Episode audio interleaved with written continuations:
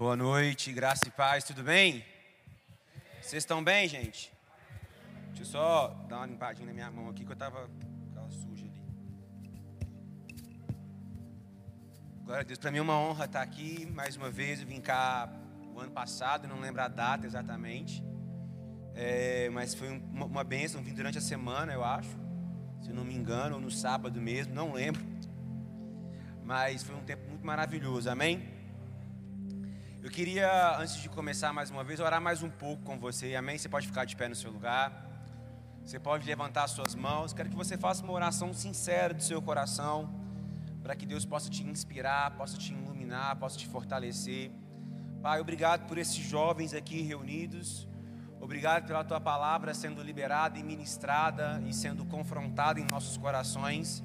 Eu quero, Pai, que o Senhor traga a mensagem a qual o Senhor tem para essa noite. Ó oh, Pai, que a gente possa fluir aqui debaixo de uma unção de profecia, debaixo de uma unção profética, debaixo de uma unção é, genuína, verdadeira, e que pessoas que estão aqui, ó Pai, venham ser alcançadas pela Tua palavra. Ó Deus, que não mais eu, Pai, não a minha vontade, não o meu querer, mas a Tua palavra nos envolva, nos transforme e traga as direções, ó Deus, para as nossas vidas. Em nome de Jesus, amém. Eu queria compartilhar com você uma mensagem sobre a importância da nova vida, também, de viver a nova vida, de praticar a nova vida, de praticar a realidade daquilo que nós somos e temos em Cristo, amém? É, abre comigo a sua Bíblia em 2 Coríntios, capítulo 5, versículo 14. Eu vou abrir na versão NVT.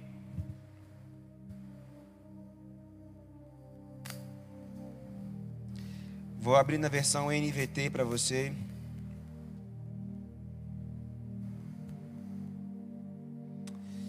Segunda Coríntios, capítulo 5, versículo 14. De qualquer forma, o amor de Cristo nos impulsiona, porque cremos que Ele morreu por todos, também cremos que todos morreram. Verso 15: ele morreu por todos para que os que recebam a sua vida não vivam mais para si mesmo, mas para Cristo, que morreu e ressuscitou por eles. Porque não avaliamos mais ninguém segundo, de vista, segundo ao ponto de vista humano. Em outros tempos pensávamos em Cristo apenas no ponto de vista humano, mas agora conhecemos de modo bem diferente. Logo, aquele que está em Cristo se tornou uma nova criação a velha vida acabou e a nova vida teve início. Amém?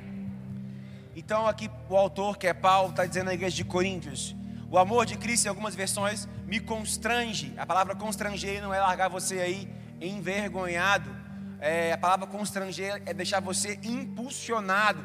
O amor de Cristo me constrange, me aperta. Julgando, pois, que o amor de Cristo me constrange, né, eu não vivo mais para mim mesmo, mas eu vivo para aquele que morreu e ressuscitou.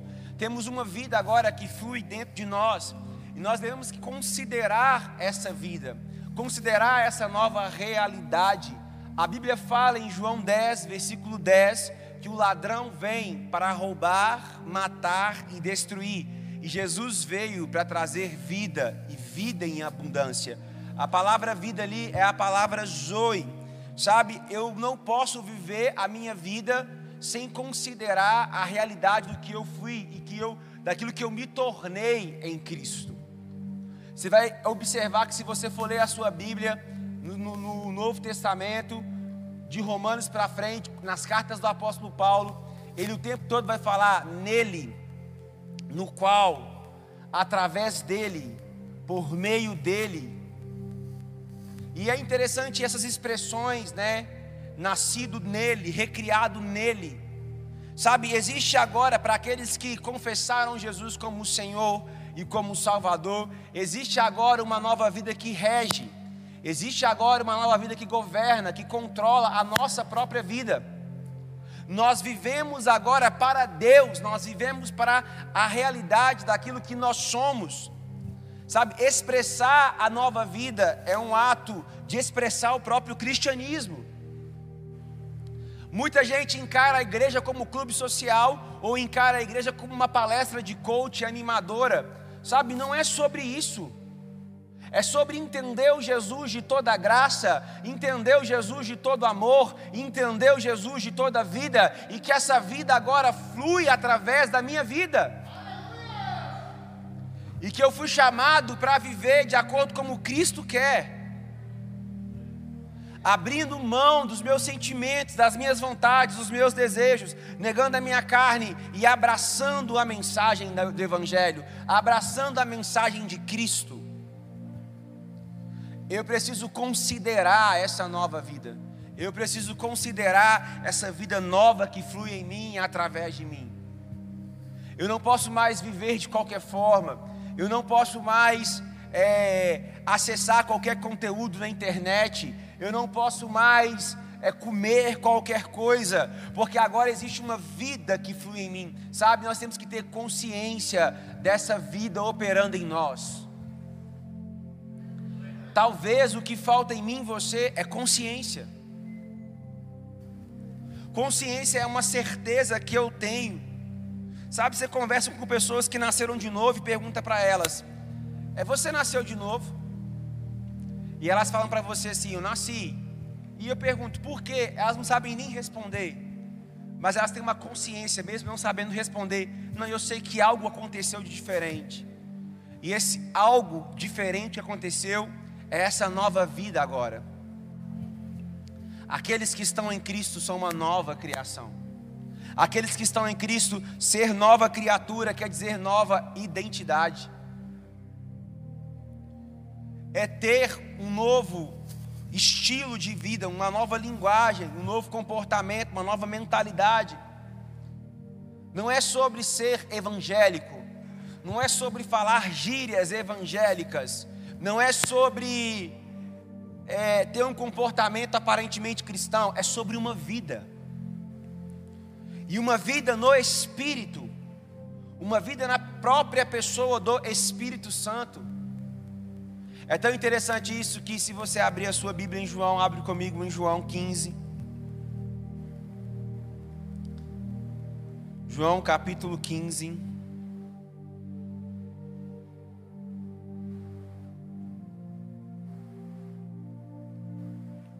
A partir do verso 1.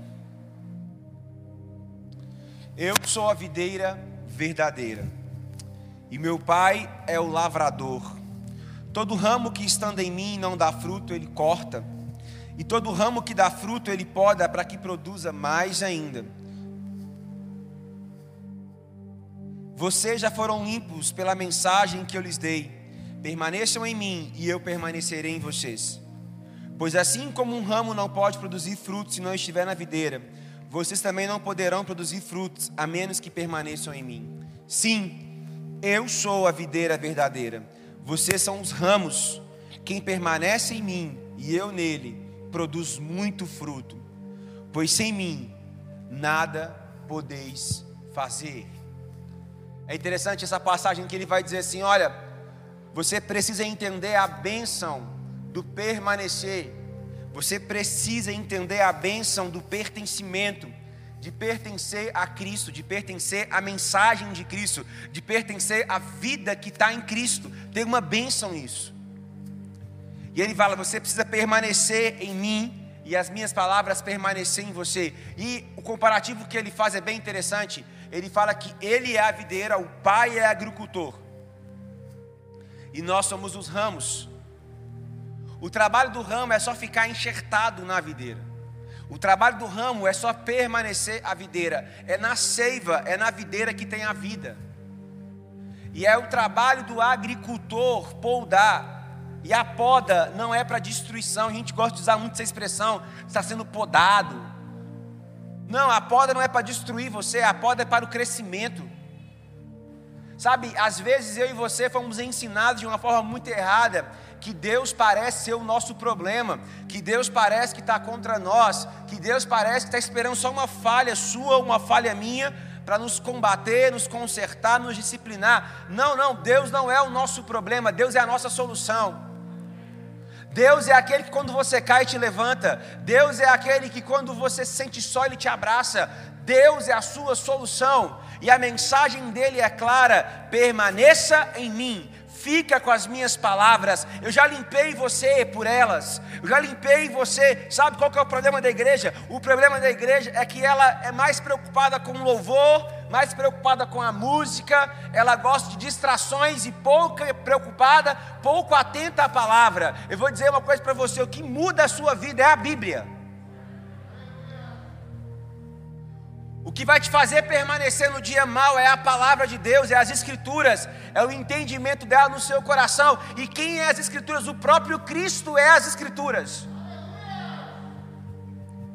João capítulo 1: No princípio era o Verbo, o Verbo estava com Deus, o Verbo era Deus, todas as coisas foram feitas por meio do Verbo, sem o Verbo, nada do que foi feito se fez, e o Verbo se fez carne. Então, Verbo palavra, no princípio era a palavra, a palavra estava com Deus, a palavra era Deus, todas as coisas foram feitas por meio da palavra, sem a palavra, nada do que foi feito se fez. Jesus é a palavra viva encarnada em nós, Jesus é a palavra na sua vida, e isso traz transformação. Você foi chamado a viver essa nova vida. Você foi chamado a experimentar essa novidade de vida. Você foi, foi convidado por Deus a viver uma vida diferente, a uma vida triunfante, não mais uma vida presa aos dogmas, não mais uma vida presa ao sistema de homens, à religiosidade, mas uma vida onde Jesus rege você, onde Jesus controla você, onde Jesus direciona os seus passos, direciona os seus caminhos, sabe? A igreja não é um ambiente de você ficar tratando somente a sua dor, não é um ambiente de você ficar tratando somente as suas feridas, é um ambiente de você desfrutar da vida que está em Cristo, para que a sua vida venha a ser transformada. Quer mudar de vida, quer sair da dor, quer sair do caos, quer sair da angústia, que Jesus seja real para você, como o ar que você respira. Cristo em vós, Paulo vai dizer, a esperança da glória a esperança de um futuro, a esperança de uma vida diferente. Nunca foi sobre eu e você, sempre foi Cristo em nós, Cristo em nós, Cristo cuidando de nós, Cristo nos apacentando. Salmo 23 é algo poderoso. Fala, o Senhor é o meu pastor e nada me faltará. João 10, Jesus se revela como bom pastor. Eu sou o bom pastor que dá vida pelas ovelhas. Senhor é meu pastor e nada pode me faltar. Quando Davi, de forma profética, disse isso, o Senhor é meu pastor e nada me faltará. Esse é um salmo de Davi. É, basicamente, Davi falava duas coisas: eu estou suprido, porque Deus me supre, e também, ao mesmo tempo, Deus é suficiente. Nada me falta, Ele é tudo. Ele é tudo. Sabe, eu queria te inspirar agora. Eu tive uma direção, queria que você ficasse de pé no seu lugar. Queria chamar o pessoal do louvor aqui mesmo, agora, nesse momento. Eu queria que vocês cantassem novamente a canção Salmo 23. E eu queria que você fizesse dessa canção agora. Eu vou voltar a pregar, amém? Estou fluindo debaixo da unção do Espírito, fica tranquilo. Mas eu queria que você cantasse essa canção com entendimento qual o entendimento que eu já preguei aqui nesses 15 minutos? Que eu tenho uma nova vida, eu tenho uma nova unção. Eu quero que você faça dessa canção a sua oração. Faça dessa canção a forma de você receber de Deus. Faça essa oração nesse momento. Aleluia. O Senhor me sustenta.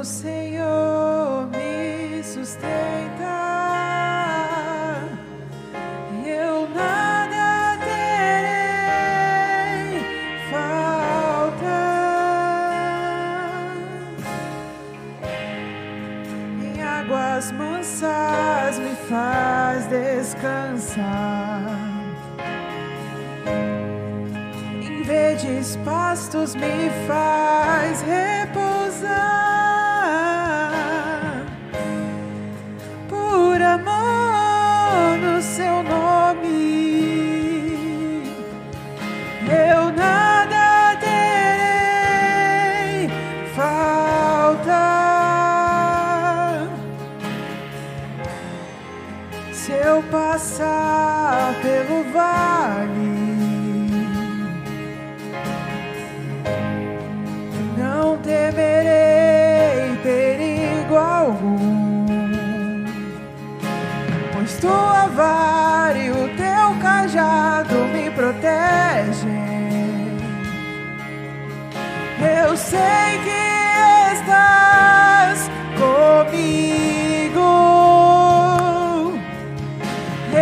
Eu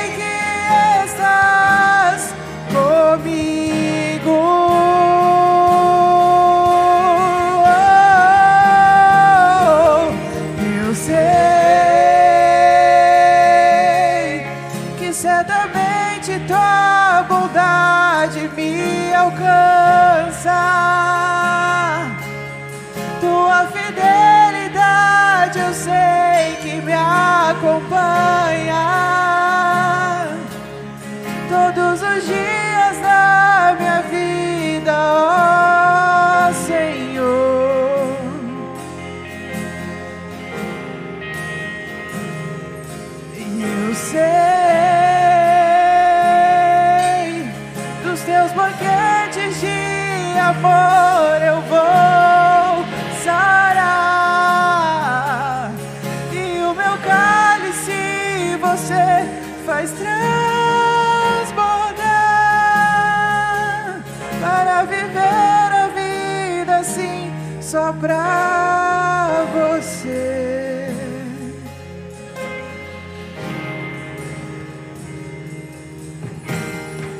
Unges minha cabeça, meu cálice transborda. Você me mantém de pé. Em tua presença, sou como criança. Você me mantém de pé. Unges minha cabeça, meu cálice transborda. Você me mantém de pé. Em tua presença, sou como criança. Você me mantém de pé. Unges minha cabeça, meu cálice transborda. Você me mantém de pé. Em tua presença, sou como criança. Você me mantém de pé. Unges minha cabeça, meu cálice transborda. Você me mantém de pé. Em tua presença, sou como criança. Você Sabe? me mantém de pé. Presta atenção. Não vamos perder o foco aqui. A gente está falando que existe uma vida que opera em nós agora, amém? E não é qualquer vida, amém? E falamos que essa vida que opera em nós é para nossa liberdade. E eu te falei que o Senhor é o nosso pastor, Ele cuida da gente, amém? Para que essa vida venha cada vez sair para fora. Sabe, quando eu estava pregando aqui, eu fui lá para trás, dei uma volta lá atrás também, fiquei aqui, fiquei pensando, fiquei orando. Sabe o que o Senhor falou comigo? Muita gente não tem desfrutado dessa nova vida que já está disponível, porque não cai nos cuidados do pastor. Sabe, eu percebo que essa é uma noite de cuidado. Sabe, é uma noite de você entender isso. Unge a minha cabeça. Você me mantém de pé. Em tua presença eu sou como uma criança. Você me mantém de pé. Unge a minha cabeça, o meu cálice transborda. Pois certamente bondade e misericórdia me seguirão todos os dias da minha vida. Sabe, o que Deus quer é que você desfrute da vida que Jesus já conquistou para você. A vida que Jesus conquistou para você custou tudo que ele tinha. A vida era dele, era direito dele, mas ele abriu mão da vida que era de direito para que você pudesse viver essa vida.